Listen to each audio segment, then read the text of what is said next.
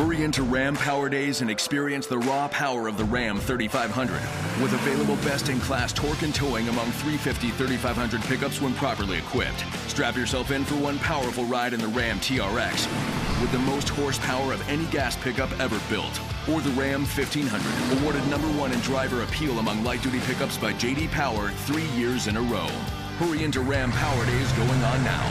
For JD Power 2022 U.S. award information, visit jdpower.com/awards. Dose of Leadership Podcast, episode 240.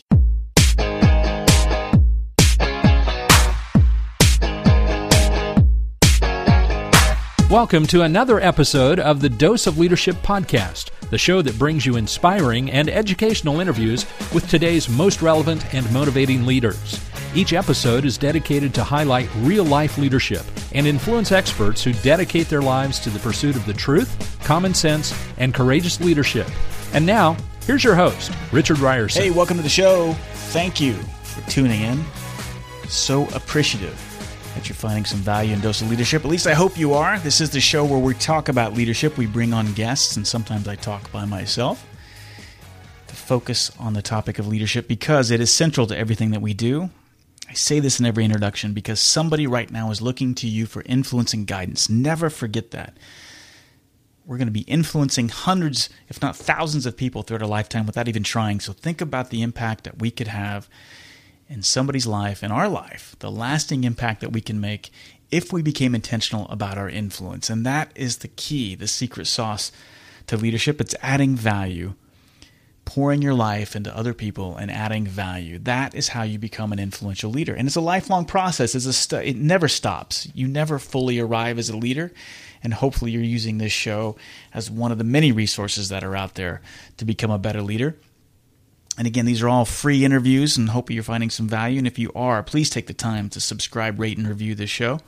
It would mean the world to me if you go to iTunes or Stitcher and leave a and download it to your mobile device so you can listen to it anywhere and leave a rating and review. Hey, I'm excited to announce I'm launching a book. I'm finally completing a book and it'll be out this spring. It's called Exploiting Chaos step by step strategies to become a calm, confident, consistent, and courageous leader in an uncertain world. So I'm excited to bring you that news and stay tuned. I'll be sharing with you some of the insights of the book throughout the months as we get closer to launch date. But you hear me talk about chaos all the time. It's not about eliminating it, it's about exploiting it because that is the key. It's always going to be there. Something is always going to crop up. So let's get comfortable with it. And so that's what's going to be in that book. So more on that as the months unfold. Hey, a lot of great support out there, a lot of great listeners, a lot of great um, input I've received. And I want to give a um, special shout out to Kevin Coates. And Kevin, if you're listening to the show, thank you, my friend. You sent me an email that was needed uh, with me. I was having kind of a rough week uh, both entrepreneurially and spiritually. And Kevin, um, out of the blue, sent me a very nice email um, talking about the show, um, and it came at the right time. And I emailed him back, and I wanted to give him a special thanks for that show. It came right at the right time. It seemed God directed. I, I won't even deny that. It really did. And so I appreciate Kevin, um, your wonderful email, and I'm so glad to have met you. And congratulations to you for fighting the good fight with the police force being, you know, in the not so glamorous field of law enforcement and dealing with inmates and, and your leadership challenges and journey. Um, so kudos and hats off to you. So, and again, thanks again, Kevin. I really do appreciate it. All right. And so my guest today is Mike Goldman. You're going to absolutely love this conversation. Mike is a nationally recognized speaker. He's a consultant. He's a coach. He's an author of a book called Performance Breakthrough the Four Secrets of Passionate Organizations. He's got well over 25 years of consulting and coaching companies. He focuses mainly on small and mid sized companies. Uh, he tries to steer, steer away from the larger ones. But man, if you're a fan of the show, if you've heard me talk, it's right up my wheelhouse what we talk about here in Dose of Leadership. We spend a lot of time talking about um, hiring A players, talking about accountability, engagement, um, great stuff. And he talks about um, stuff we talk about here on the show, but in a way that's so authentic, so crystal clear, and so engaging and enthusiastic. You're just going to love this conversation. So I'm a huge fan of Mike Goldman. I'm glad I found him. A blessing to have him on the show. And without further ado, here he is, Mike Goldman on Dose of Leadership. Well, Mike, what an honor to have you on the show. Welcome to Dose of Leadership. Richard, thank you very much. Good to be here. Gosh, you know, I'm excited. I'm always fascinated to, to meet guys like you, and especially guys who talk a lot about strategy. And I was reading your stuff, and it's right up my alley. And I know this is going to be a fun conversation. But look, tell me a little bit more about yourself and how you got kind of started down this path. Uh, well, it depends what you mean by this path, but but uh, you know, back in the late '80s, I've been at this uh, for a long, long while. Uh, worked, uh, started working with a big consulting firm now called Accenture. Uh, spent probably the first 17 or so years of my career working with big consulting firms like Accenture and Deloitte, doing work with all Fortune 500 companies, traveling all over the country. until I realized there were two things I didn't like about it one was the traveling all over the country part, and the second one was uh, I really uh, I had had a taste of working with some smaller companies and really decided uh, that I had a lot more fun and could have a lot more more impact working with the smaller mid-sized companies. So on around about ten years ago, uh, shifted focus, started Performance Breakthrough, my firm now, where I consult to uh, small and mid-sized companies that are frustrated that they're not growing fast enough, they're right. not growing consistently enough, they're not growing profitably enough, uh, and uh, you know just love working with those folks, love learning new stuff, and and then figuring out wh- which of that stuff's going to work with my clients. Uh, you know, all all really good, really fun stuff. So my business these days is a lot more local and a lot more uh, impactful, working with a lot of smaller companies. Yeah, I love it. What do you think have been consistently over the years some of the biggest barriers that you see that, that people, especially these small to mid-sized companies, are struggling with? Yeah, I mean the barriers really come from from really the, these four four decisions that that every growing company has got to get right if they want to succeed you know and it really becomes about you know the first decision is about people you know do they have the right people on the bus do they have the right culture, the right uh, the right environment. So there, there's the people piece of it.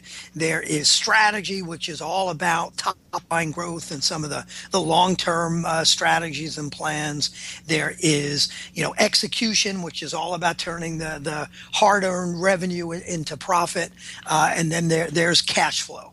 And and of all those things of those four areas the the the the, the ones that I really see as being you know on top for for just about all of my clients is it really comes down to people which which really comes down to uh, finding keeping leveraging a players within an organization.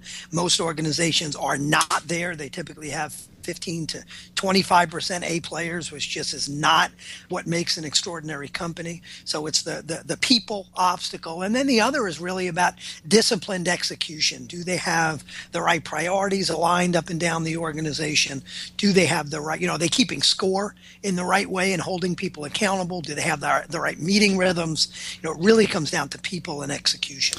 Yeah, you said so many great things there. Let's going back to the people piece. I mean, I, I remember and I've certainly made this mistake where especially as a as a young leader and I had some B players, maybe even some C players, and I found myself spending so much time on those two C players. You know, I had the Pareto principle completely backwards. I was spending 80% of my time on that and what a disaster. And um it, and I agree with you. Finding those A players, how do we do it though? How do we cuz we're under this time crunch and finding good people is a cliche, but they're hard to find sometimes, especially the A players. But what do you think about, or how do you find them?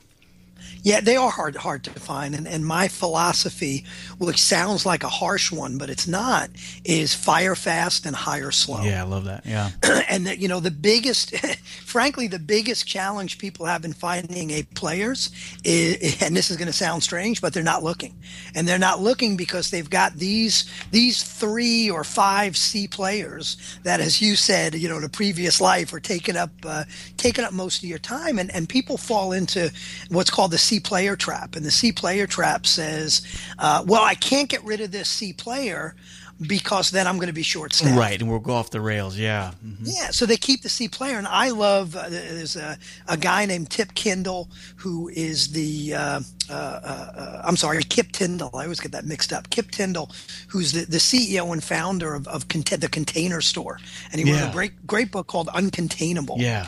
And he's got this philosophy called one equals three. And one equals three says one great person, one exceptional performer equals three mediocre performers. Yes. So when someone tells me I can't get rid of this C player because then I'm going to be short staffed, the answer is you get rid of the C player, you hire an A player, and you're going to have extra time you, you know you don't know what to do with from productivity. So I think the first one is people aren't looking. The second one is people don't really know what to look for. Mm. And they haven't really defined uh, what not what the job description is. Everybody dis- defines a job description, but but what's you know what what are the real expectations of the job, and what what's a level expectations, and and what are their core values as an organization, which really defines their culture, and how do they find folks with those core values? You know, what strengths and talents do they need?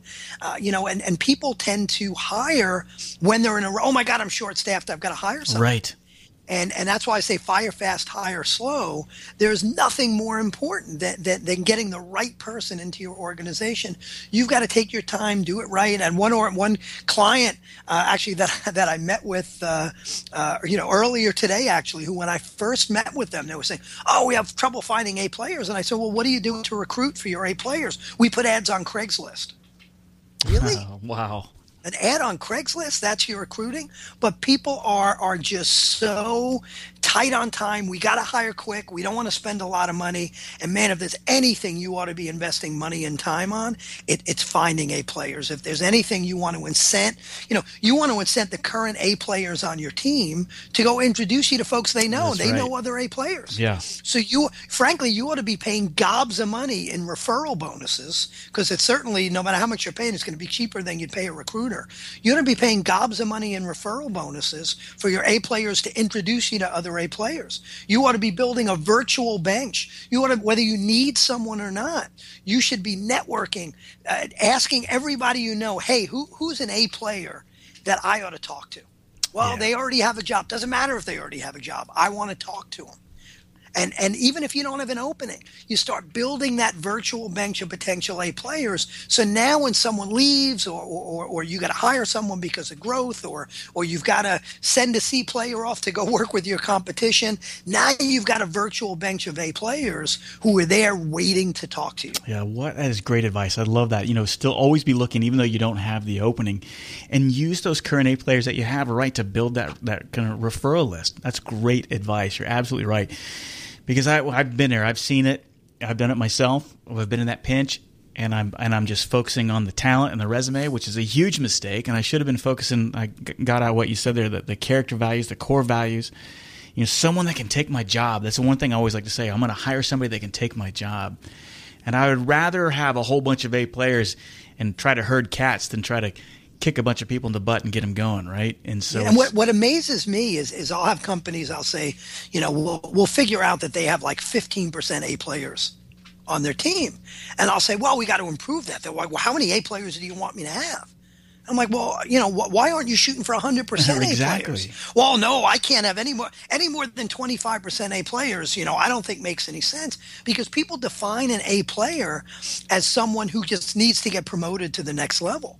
And my point is, you can have an A player accounts payable clerk that is just a kick-ass accounts payable clerk and doesn't need to be anything else but an accounts payable clerk right. their whole lives. Mm-hmm. So part of it's how do you define an A player? Because man, you, you the sky's the limit. You, you want to be shooting for as many A players as you can. Agreed. You know, but we fall into that. You know, it's it's so true. We fall into that kind of mindset that it's not possible, or like you said, we don't know how to look for them, and and it's just. I think it's the for me, it's the a person that has those core values that that have initiative, have integrity, and all those things that we want out of an individual.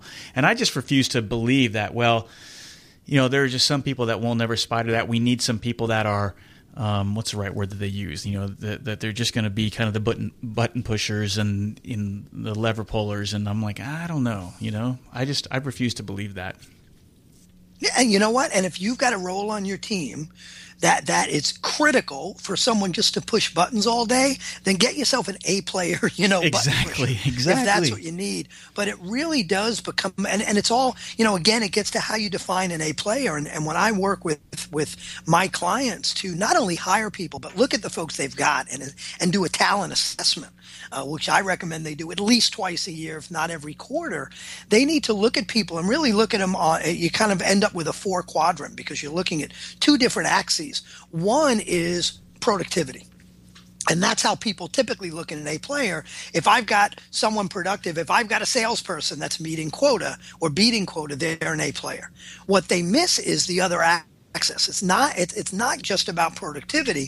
It's about fit within the organization. Yeah, it's the about culture. living Yep. the core Uh-huh. values. Yep. And if and if you've got someone who is not living the core, if you've got someone who's living the core values, but they're not as productive as you want them to be, they're typically coachable Yeah. if they're living the core values. Right. If you've got someone who's not living the core values, really, really hard, some most of the time impossible, to coach someone to be someone they're not. So you really have to focus on those values. So true. You know, we put so much emphasis on talent, you know, but talent doesn't necessarily equal results. And when we think it does, but what that's what I just heard you say, talent doesn't necessarily equal results. It's the it's you got to have the complete package. And so, oh my god, yeah. Yeah.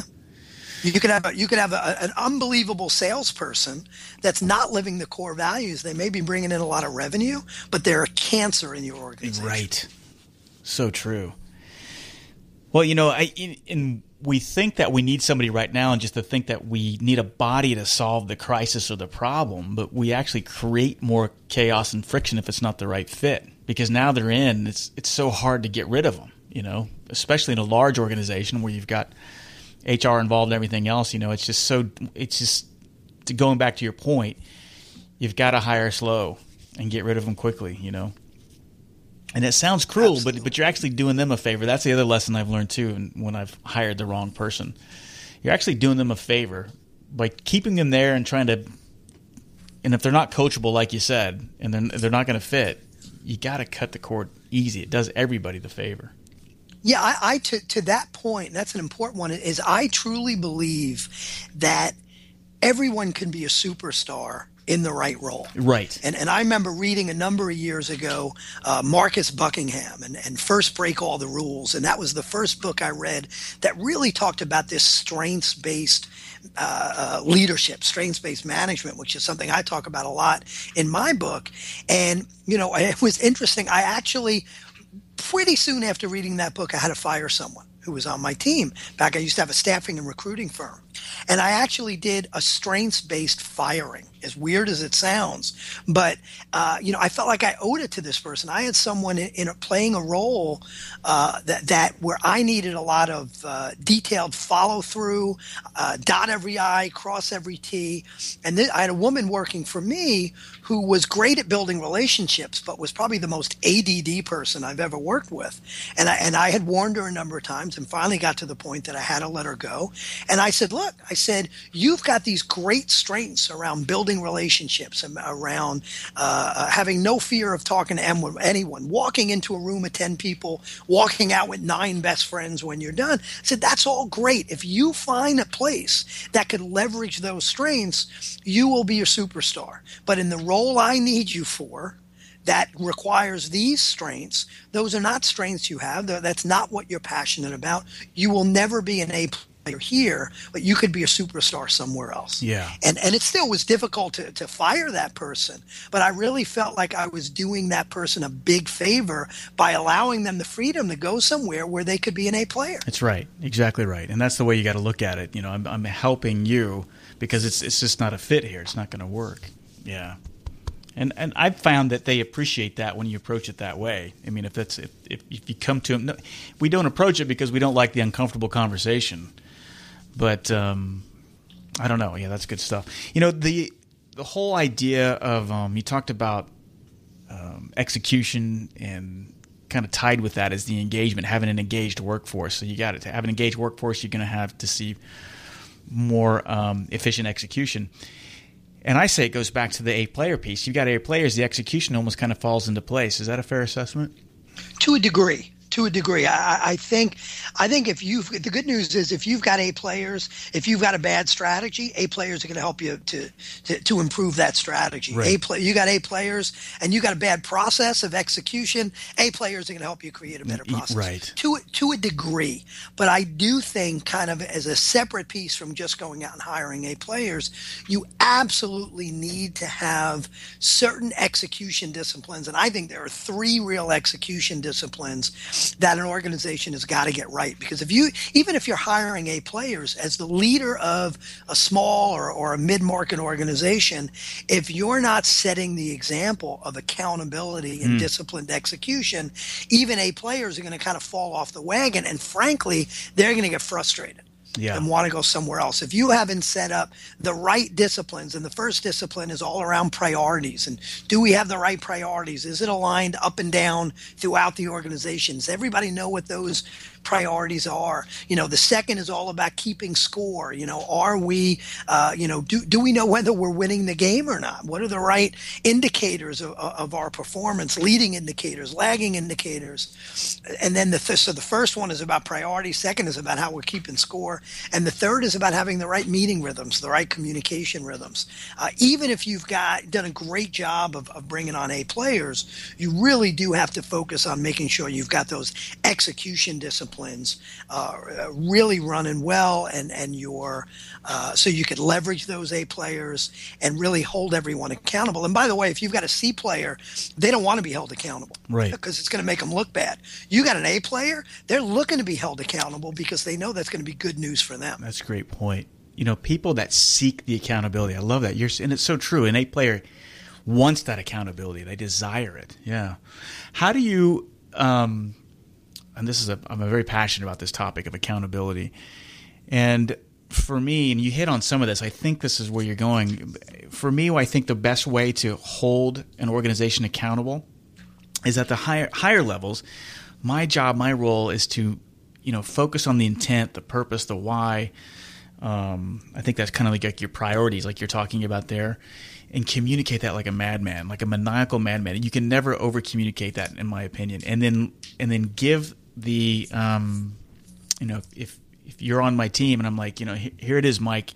Here's what I here's what the outcome is and this is why it's so important. This is where you fit in. And then send them away to and bring the plan back to me. And by bringing that plan back to me I've introduced accountability in the organization. Does that make sense yeah, I think that's exactly right. And, and I'll add a few more things. The, the first thing, and this sounds silly, but companies fall down because they don't really understand what, account, what accountability means. Right. You know, I ask companies what the difference is between accountability and responsibility, and they look at me like I've got three heads, or they mm-hmm. give me guesses at the answers. And, and there's a really important distinction there that I make. And, you know, when you use the word responsible, Responsible is who's rolling up their sleeves to get the job done. It is perfectly acceptable to say to get up in front of a, a 50 person team and say, guys, we are all responsible for for giving wow service to our customers. That's a fair use of the word responsible. Accountability is different. Accountability is always and only one person. Right. Who owns it? And and and people don't you know i'll say well well who's accountable for your marketing function? Well these four people. No that's there's no mm-hmm. accountability there. Nope. You know i have organizations believe it or not first question i ask them is who's the head of your company? And sometimes especially when you got a partnership situation or a family situation well these two people head up the company. Nope one person. right. So, so, you've got to start off with the right definition of accountability, who accountability, who owns it, who's making the decisions, who's coming up with the plan, who's keeping score, and then it's about clarity. You know, people say, "Well, you know, uh, so so what goal are you accountable for for over the next quarter?" My big goal is we need to improve communication. Uh, really? What? What? Where's the clarity there? What does the finish right. line look like? What's the outcome? In yeah. improving mm-hmm. communication. So, so it's all about being specific and measurable and having that clarity. You know, having one person accountable, and then it's about the meeting rhythm, where if if you work for me, Richard, and I say you're accountable for, uh, you know, for for going out and and building a new, you know, North American sales organization that kind of looks like, you know, whatever it is. If I'm not meeting with you weekly to, to hold you accountable for that plan where you say week one i'm going to do this and week two i'm going to do this and you know we're not adjusting as we need to. If we don't have the right meeting rhythm to hold each other accountable then that stuff all falls apart. Yeah. So it really it's really a lot of uh, uh, you know accountability is really about again those three things having the right priority how are you keeping score so you've got real clarity how do i know what the finish line looks like you know on the, on the, on this goal or the, or this priority and then you know what what's that rhythm of meetings to make sure that we're all holding each other accountable. And I want people at least weekly, if they're not doing what they promised to do, then they ought to be get, going to that conference room table with their tail between their legs. Yeah, you're absolutely I don't right. want them to be able to hide because they haven't done what they're supposed to do. Yeah, I love that. You, that's probably one of the one of the best um, explanations between accountability and responsibility I've heard on the show in a long time. And I mean, I love that. It absolutely rings true and, and near dear to my heart. I used to sometimes I explain to it because I came from flying multi-crew aircraft, and that's how I explain it to organizations. Where you know when I flew KC-130s in the Marine Corps, we had six people on that plane with a lot of functional responsibility: a navigator, a loadmaster, a, f- a flight engineer, a co-pilot, and a pilot. But there was only one person accountable for the whole shooting match that was going on in there. So even if the navigator failed in his functional responsibility and didn't navigate me correctly to Hawaii and we ditch in the ocean, I, the person, the aircraft commander that signed for the plane, am still accountable for that failure. And that's how that's how it became clear to me. You know, even though that this person failed in their functional responsibility, I'm still accountable for the safe operation of that aircraft. Does that make sense? Yeah, yeah. I think I think that's a great example. Yeah. Great stuff. So the book Performance Breakthrough: The Four Secrets of a Passionate Organizations. Have we have we hit on some of those four secrets already in this conversation? Yeah, we've def- we've definitely hit hit on some. You know, the secrets we really focus. You know, number one on number one. The first one's called acceptance, and acceptance is you know accepting that not everybody's like you. We really haven't hit on this one yet, but it's accepting that not everyone's like you. It, it's it's taken. You know, most people believe in the golden rule. You know, treat others the way you would want to be treated. And the challenge I have with that is that's a great rule to treat other people that that work for you, as long as everybody wants to be treated exactly the way you do if Yeah. everybody has the, the same motivations I have, the same learning styles, the same cultural background, the same career goals, but we don't. So you really have to treat your folks as individuals, accept that everybody's different, understand what makes them different, treat them accordingly. The second one, which we did touch on a little bit, is called leverage. And leverage is about leveraging people's strengths rather than beating them up for their weaknesses, allowing people to be A players, but not trying to make everybody well rounded. Right. Well, making people well rounded is a recipe for, for mediocrity. Yeah. You know, I want people that are superstars in these two or three areas, uh, and then someone else who's superstar in, in these other three areas. So I've got a great well rounded team that, that where I have a superstar at every at every function. So so the first secret is called acceptance. The second one is leverage. The third is impact, uh, which gets to the accountability piece. It's allowing people to feel ownership and impact on the organization. And the bottom line, give give people the and the outcome you're looking for. Let them figure out the right way to get there.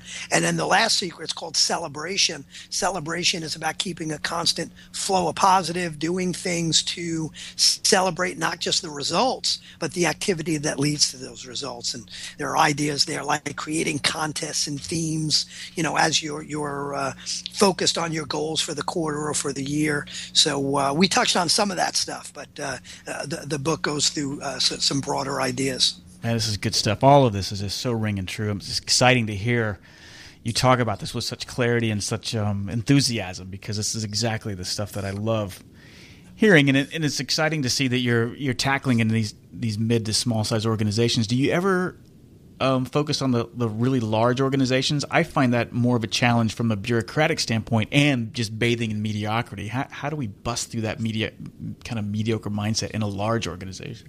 Yeah, you know, I, I purposefully try to uh, do about 95% of my business these days with companies that are you know somewhere around four or five million in revenue Yeah. up to 60 70 80 million Yeah. in revenue um, I, I, I get very frustrated frankly working with the larger companies because the problem is you know those are big ships that, that, that take a while very to, to to turn move, yeah. around and, and they're also places frankly where it becomes easy to hide some C players off in the Yeah. corner somewhere uh, and, and and that's very frustrating to me. I, I realized early on in my career as well that working with the the, the larger folks, um, you know, you can. Uh, you, you can do something to, to make a company $75 million in a day, a billion dollar company. Find a way to make them $75 million. And what you realize the next day, you really haven't changed anybody's life uh, because they're still, you know, the CFO is still doing what the CFO did. Whereas in a small company, you know, you take a business from point A to point B, all of a sudden the owner says, you know what, I can now take my family on vacation. I haven't been able to do that in 15 years. You know, you're, you're changing people's lives. So the same same concepts work for larger companies. It's a little tougher to, to, to turn that, that ship around. Um, and, uh, you know, and the level of passion usually isn't there that's there for smaller companies. Uh, you can do it, but, but you've got to make sure, you know, passion is really about finding somebody's why. Yeah. And in a smaller company, sometimes that, that's really easy. Sometimes the biggest why is we love the owner and we want the owner to succeed. So we're going to work our asses off and do whatever we can to make sure that Richard's a success. Yeah. Uh, and with, with a bigger company, uh, it- it's not it's not quite that simple. You really have to find a reason why, a purpose behind all of this that goes beyond just you know we're a big company and I'm a number. Uh, where people really people really need to feel like they're part of something. Yeah. I'm curious about your concept I, in my new book that I'm that's coming out um, early next year called "Exploiting Chaos." We talk about um, the concept of chaos and coming from the Marine Corps. That's kind of where I cut my teeth, and it was not about eliminating it; it was about exploiting it and getting comfortable with it. When you hear that term chaos, what does it mean to you? And then, secondly, what's your thoughts on exploiting chaos instead of eliminating it? Yeah, I lo- and by the way, I, lo- I love that. I'm already going to read it. I love the name of the book. Um, but I, he, he, here's the way I interpret that and, and, and why I love it is because uh, I certainly do, and we talked about, you know, strategy being overrated or culture eating strategy, you know, for lunch earlier. And I really believe that people and execution is where it's all about. Yeah. But, but strategy is important. The problem with strategy is most companies, um, that that do create a strategic plan, and a lot of companies don't. Uh, at best, they will once a year say, We've got to create a plan for the company. They'll create a plan, which may make a ton of sense, and they could spend weeks or sometimes months creating a plan. And then they start executing it. And, and what happens three to five months after that plan was created? The world's changed It's worthless, right? where their business has changed or there's a new opportunity or something they thought was going to happen didn't happen stuff happens and what happens is they stop holding each other accountable for executing the plan as they should because the world has changed and that Right. plan doesn't make any sense so when i think about exploiting chaos uh, you know I, I think i help my clients to do that because what we do is we are replanning the business to a large degree every quarter right. it's not about annual goals. It's not about here's our five year goals. We talk about some of that stuff to, to set direction. But the most important goals you set, and we call them rocks, the most important goals you set are these 90 day goals. Because that's about as far as you could look out Yep. with any level of confidence. Create these 90 day goals, get together every week and every month and, and adjust as you need to. And then when those 90 days are done, you say, what did we learn from that? And let's create the next set of 90 day goals. So I, I think that's exploiting chaos Yep. because you're you're saying I know things are changing too fast for me to create a plan once a year, once every three years.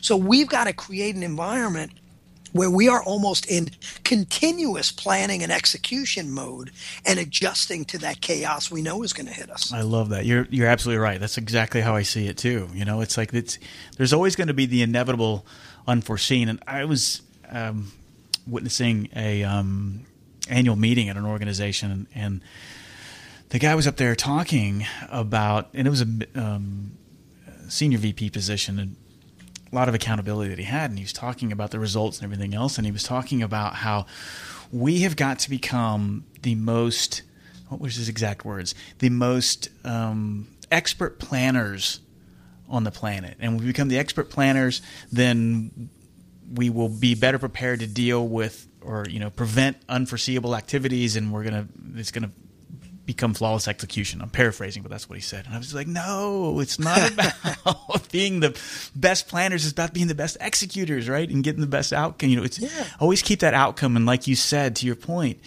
is keep the outcome in mind. But man we gotta tweak and if we're going past 90 days because something's going to happen that we weren't thinking planning on. And that's that's okay. That's that's just how it is. And i think for me it's like it's almost like um, we don't plan for perfection we plan to be better prepared for that inevitable unforeseen that's how i look at it Yeah, and I, it's funny. I, you know, that they, they there's a phrase we've probably all heard, which is "good is the enemy of great." Yeah, right. yeah, But yeah. I, I actually, and I use this with a client this morning. More often than that, I turn it around and I say, "Great is the enemy of good." Hmm. Because people want to plan and plan and analyze everything to death to come up with the perfect decision when there is no perfect decision. Right. Sometimes you got to say, make a damn decision and execute the hell out of it. And if we start seeing some signals that say we got to make a di- different decision, then let adjust. Yeah. But you, you know, if you're there analyzing for, for 20 days trying to figure out what's going on, you probably wasted about 19 and a half days with that analysis. Yeah. And then we think we got to put more detail in the plan too, and the detail is actually the enemy. The more detail, the more friction and in, in, we cause, and it just oh, we, and we insert insert ourselves lower and lower into the organization, dispensing the efforts of those who probably should be executing, and it just Yeah. Uh, it just the, becomes the a more cycle. the more detail you put in there, the more chance a you're going to be wrong, and b you're going to have people doing the wrong thing Right. because of it. If you're at a high enough level, then those those assumptions are not going to change. And if you've hired good, smart A players, they're going to go make it happen without being bogged down by 127 details Right. that turn out not to be right. I love it. Absolutely love it, man. You're speaking my language. It's a fun conversation. I'm curious about who your heroes are. Whose shoulders are you standing on? Uh, number of folks. I, I, I think you know I I'm a big reader. Uh, and uh, my goal this year was to read 30 books by the end of the year. Wow. I'm, I'm up to, I'm reading number 28, so I'm almost there. I'm going to blow that away. But, but uh, you know, somebody like Jim Collins who wrote Good to Great, Yeah, yeah. Uh, that to me is like the Bible Me too, yeah. uh, of business. Uh, Verne Harnish, who wrote Mastering the Rockefeller Habits, his recent book is kind of a, a 2.0 version of that called Scaling Up. Uh, the Gazelles organization is an organization that I'm certified through, and I just find those tools incredibly helpful with my clients. So Verne is a guy that has uh, really helped me. And then, um, you know, the other, I, I- I've, a- a- as a coach and a consultant, I guess just like psychiatrists typically need psychiatrists, uh, as a coach and consultant, I have a coach. And, and I've had a coach for, for the last five years who I talk to a few times a month, um, who just kind of keeps me, uh, keeps me focused, keeps me right from an attitude standpoint because if, if I'm not right from an attitude standpoint, how do I help my clients? And he's just been an incredible coach, an incredible mentor to me. Uh, so there are a number of folks, and, and you know, ha- having mentors and, and uh, folks I look up to is important. There are a number of organizations and, and mastermind groups that, that I'm a part of to keep me. It's you know, thank God I've got a good thriving business. The challenge for me is feeling really happy with what I've done, patting myself on the back and saying, "Well, that's good enough," because that's when I become mediocre and start Yeah. to fall off the cliff. You know, so I have uh, a couple of mastermind groups I'm a part of. You know, and a coach and this Gazelles organization of other coaches and consultants where I look around every day and find people that blow me out of the water and really, uh, you know, just inspire me to to say, man, I haven't done anything yet. There's more, but in a good way. I don't Right, feel bad right, about right. myself, but in a good way. It just inspires me to say, man, I got more work to do. That's awesome stuff. Yeah, it's, it's so true. You um, know, you know, the moment that I got a coach for myself, it just changes everything. You know, you don't, even though we're coaching people, you need to be coached yourself. And it yeah, makes, so makes a world someone said to me, someone said to me uh, the other week, and I loved it. They said it's hard to see the label when you're in the bottle. And another, and the client said to me once, it's hard to see the big picture when you're in the picture. Right. And you know, even though I sometimes have challenges that if a client brought the challenge to me, I'd say, well, damn, all you got to do is this. You know, it's simple. You know, what do you think? And but but I could have the same challenge and I don't see it as clearly. Exactly, So right. so you got to have somebody there who you could really talk to and rely on and hold you accountable accountable. Uh, you know, really, especially with a small business owner. You know, if you if, if you're a CEO of a, of a of a twenty billion dollar company, well, you've got a board of directors and you've got a leadership team, and and just structurally, you've got people there who are going to kick you in the butt when you need it, pat you on the back when you need it. When you're a small business owner or, or mid market business owner, you don't really have the, those those folks there naturally within the structure. So through a mastermind group or through a great leadership team or through a through a coach or an accountability partner, you've really got to purposefully build those relationships. Yeah, the intentionality, the pur- yeah, the purposeful intentionality. So true. Kind of a similar question to that. It kind of a fun question as we're wrapping up here is, um, if you had the ultimate night, we could have, or a, the night where you have the ultimate dinner party. Who would those five people be, alive or dead? Who would you invite? Oh my God, that's a good question. Um, who would I have? I would have. I'm a big history buff. I read a lot of history, and, Yeah. and I love. I've read a bunch, bunch, of, bunch of books on on Teddy Roosevelt. Everybody Yeah. talks about FDR, but man, Teddy was an amazing guy who just, you know, uh, no, no bullshit in what he did. Yeah, yeah. So uh, I think Roosevelt would be a guy. Um, I'm a big, uh, I'm, a, I'm, a, I'm a rock music fan, uh, so I'd, pro- I'd probably have Pete Townshend from the Who Oh, there. yeah. The Who was my was was was the group I always loved growing up. Um, man, who else would I have? I think I think having Jim Collins there, since I love Good to Great so much, um, and maybe who else? Who else? Man, I don't know. It's a, I'm just thinking It's- of I other know it's tough, authors. right? There's got to Yeah. be more than authors. But uh, man, that that'd be a fun uh, that'd be a fun party. I gotta go. I gotta go get some better wine than I have in the house. inviting those folks over. Teddy Roosevelt's a good one. I don't know if you saw that documentary on uh, the Roosevelts. I think it was Ken. I Burns. did. Man, that I, I did. Yeah, absolutely. And and uh, that was uh, that was amazing stuff. A lot of new stuff that I didn't know about Teddy Roosevelt on there. But man, yeah, great expose on him. Pete Townshend's a good one too. Yeah, that would be fun. Jim Collins, I'm I'm with you on that one. You know, when I read Good to Great in 2001, that's when all of this I'd been laid off from. Well, I got out of the Marine Corps and I got laid off from American Airlines, and I was trying to figure myself way in the business world. And that was the book that helped articulate what I was trying to say about leadership in business because it was the model that I kind of learned in um, that level five leadership. I don't, you don't have to read the whole book. If you just read the level five leadership chapter, you know that's a great primer for anybody yeah, trying to get I, I've probably reread that book at least three or four times. Yeah, good stuff. Oh, I love that stuff. Well, man, Mike, you are.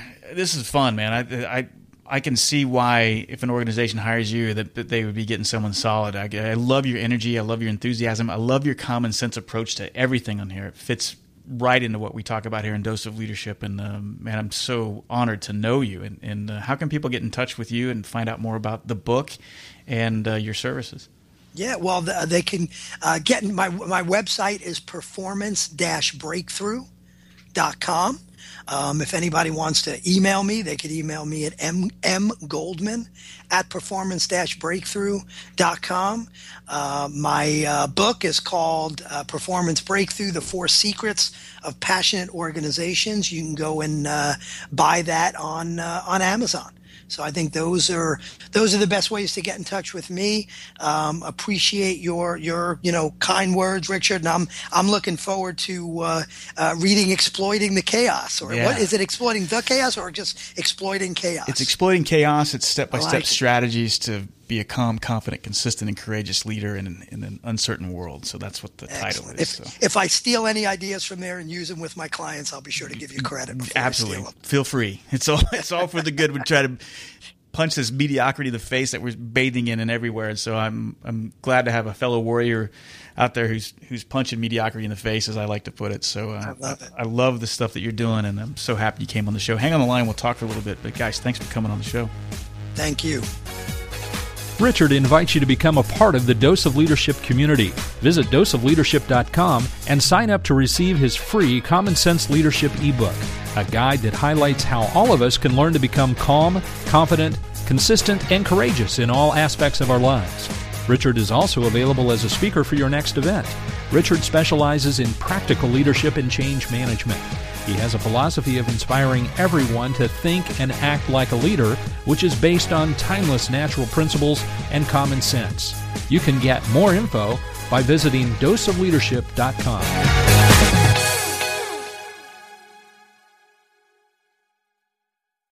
If you own a vehicle with less than 200,000 miles and have an auto warranty about to expire or no warranty coverage at all, listen up. CarShield has a low-cost month-to-month vehicle protection plan that covers more parts than ever. Visit carshield.com/audio to find out how you could pay almost nothing for covered auto repairs. Drivers who activate this vehicle protection today will also receive free roadside assistance, free towing, and car rental options at no additional cost. Get your free quote today at carshield.com/audio. That's carshield.com/audio.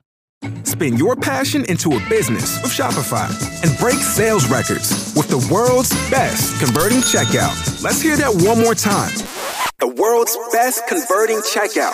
Shopify's legendary checkout makes it easier for customers to shop on your website, across social media, and everywhere in between.